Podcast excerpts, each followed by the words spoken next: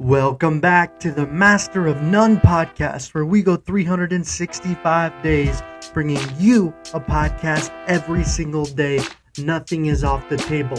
The intention of this podcast is to master the short form podcast as well as informing, as well as entertaining. So sit back, relax, and listen and enjoy the show. All right, so this story has it all. We have prime ministers, we have presidents, US presidents, we have actors, we have musical artists, we have businessmen, we have Wolf of Wall Street, Leonardo DiCaprio, all within this story. I'm about to break it down within 15 minutes, so hold on. Okay, this is one of those stories, probably the biggest financial embezzlement story of our generation. It's so crazy how these stories just keep getting crazier and crazier, and this is one of them. So, in order to really get the full comprehension of this, I'm still trying to understand just what it is. But from a standpoint of just looking at the service level, I may need to do a part two in terms of of podcasting in order to really give a good insight of it. But whenever we look at it, we must go back, way back to what is known as the IMBD investigation. So the reason why this story is probably popping in the news as of late is Leonardo DiCaprio was actually um, in court on Monday having to be called as a witness and it is tied to a Malaysian fund. So whenever we look at this fund it goes back to the prime minister Najib Razak who was actually in charge of Malaysia during 2009 and on. And as a result of being a prime minister, he created the IMBD fund, which was a fund of money that was funneled originally to have some type of investments, development investments, such as that. And what we have is we have Jho Low. Now, really to understand the best kind of understanding of Jho Low is you think about him kind of as the Malaysian Great Gatsby. He's also known as AKA the Whale. He has a he has a story about him that's really interesting. You know, coming from wealth, coming from money, but he was a master networker. He had the ability to really understand how to come in a room, command it, and use money.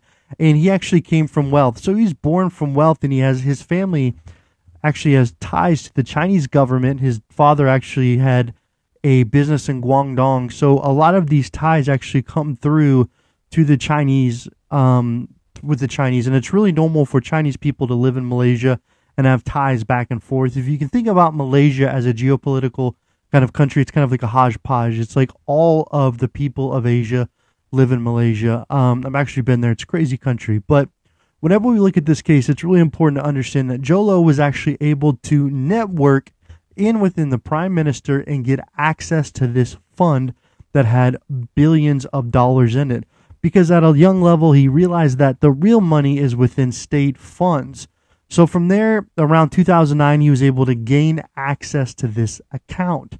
Now, as he was able to gain access to this account, what he was doing is a result of funneling money to his personal bank account. Now, the details of this are still vague, but there is an ongoing case with the DOJ where they are going they're trying him and he is actually currently in hiding. But when we look at this, we can identify that he was able to take six billion dollars to put in his account.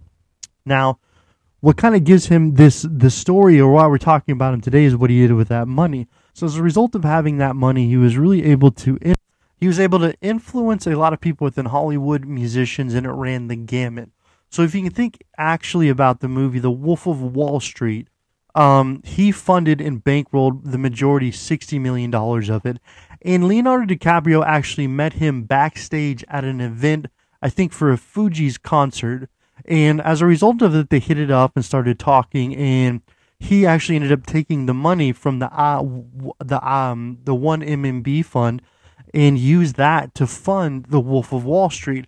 So it's kind of interesting because the Wolf of Wall Street was about embezzlement and um, not embezzlement, but it's about stock funds, and there was some embezzlement, there, and the money was literally funded by embezzlement. So, uh, really interesting story taking place with that. So, this money was actually used to influence a lot of different um, different organizations around the world too. If you look at it, what the DOJ is kind of indicating is that the, this was representation of $452 million that was misrepresented. In total, the return over says it's 1.2 billion, but there was more money actually funded within the billion account. So what they're indicating is 1.7 billion was actually seized in assets, but there could be more. And it ran from the U.S., Switzerland, Singapore, London, all over. He had multiple houses. Jho Low did. He used his money. He had private jets, and he'd fly back and forth. Well, really, what the story is starting to take place here is at some point in time, whenever Najib was prime minister, um, he was having a party there. And as a result of having the party, Pras, who was the founder of the Fugees, ended up going to Malaysia and played a show there. And the story takes place that after playing the show, Jho Low and Pras actually started talking on the ship at the party. They kind of came to an arrangement, if you will, that potentially Pras would be used to help funnel money from this account to go into the Obama to fund the Obama campaign for 2012. So Pras uh, presumably agreed the DOJ is holding charges for him, and he took the money, around 12 million, funneled it through Pras, and then Pras would actually donate it to the Obama administration.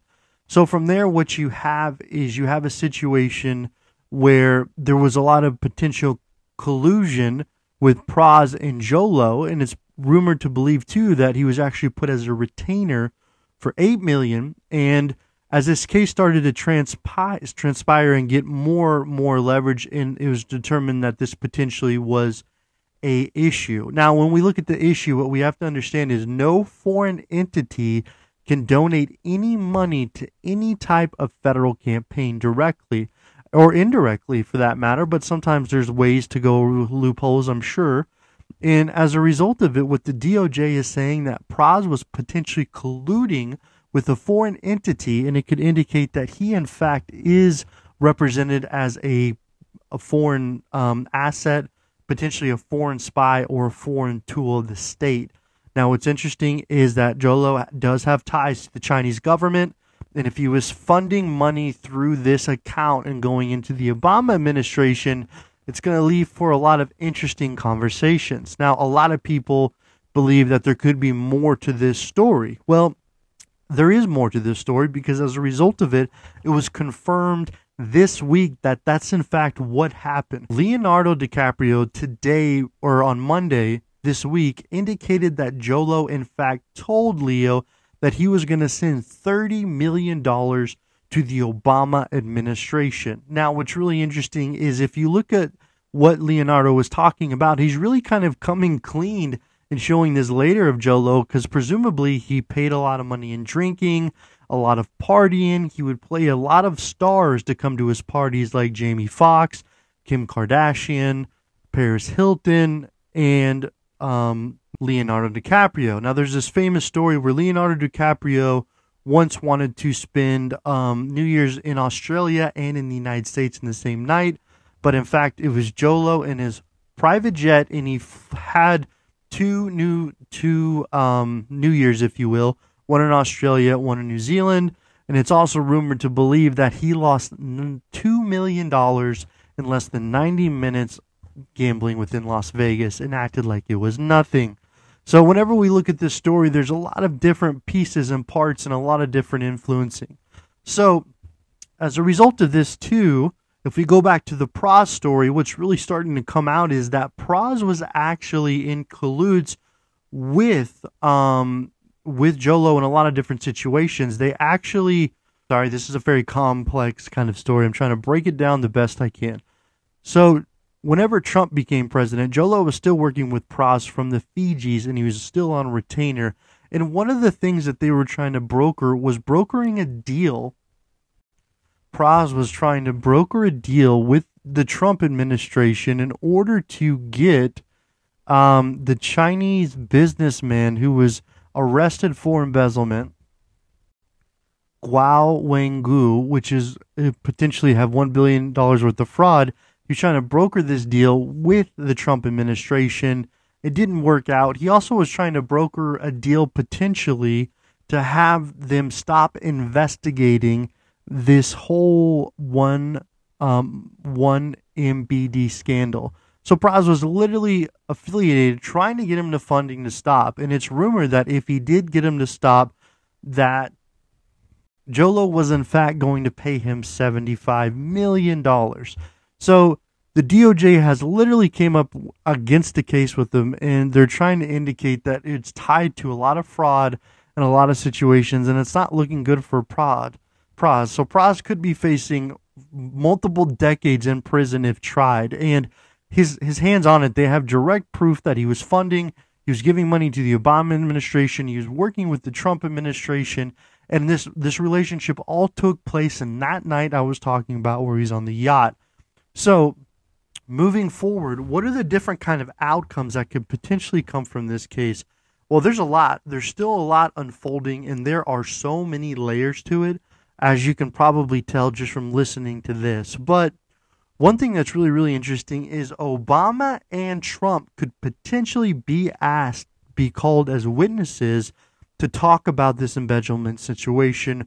More than likely not. Now, there's a lot of interesting talk right now because simultaneously at the same time, President Obama has announced he will be going to Kenya for one year to film his documentary that coincides with his book.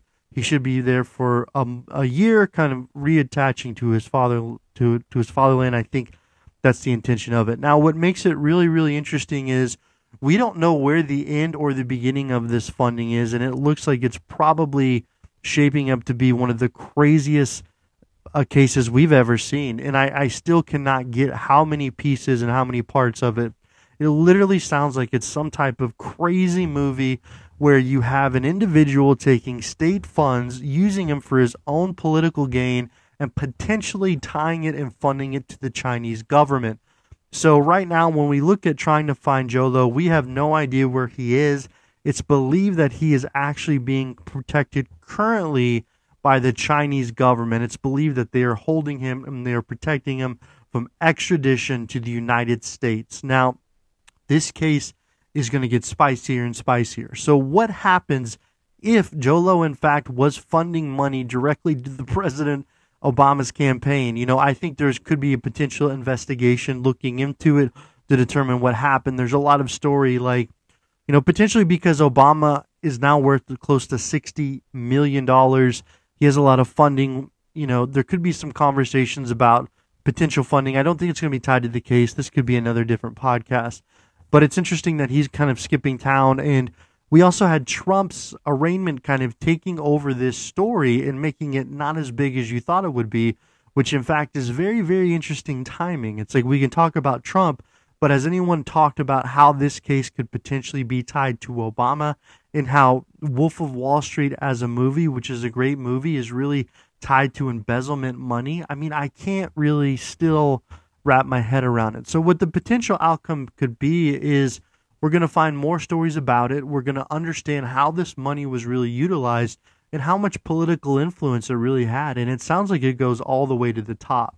Now, when we think about these stories like FTX, we also think about what's going on with um, Mark Zuckerberg and Facebook, and it's really indicating to me that if you can play to pay to play within these different circles, you can go all the way to the top and have influence and interact from there. So it looked like there was a lot of potential influence coming from this. So I think the biggest question is why would Jho-Low wanted to give $30 million to the Obama administration? Now, did he just have that money readily available? And why would he want to give it? Now, obviously, we know money wasn't a really big deal to him. So, was he supporting him? Was there other political gain there? Was it nefarious activity? Was it just because?